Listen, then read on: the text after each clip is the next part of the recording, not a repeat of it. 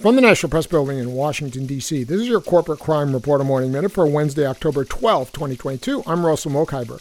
Private insurance companies working through Medicare Advantage programs have defrauded the government of billions of dollars. That's according to a report in the New York Times. The Times analyzed dozens of fraud lawsuits, inspector general audits, and investigations by watchdogs to show how major health insurers exploited the program to inflate their profits by billions of dollars.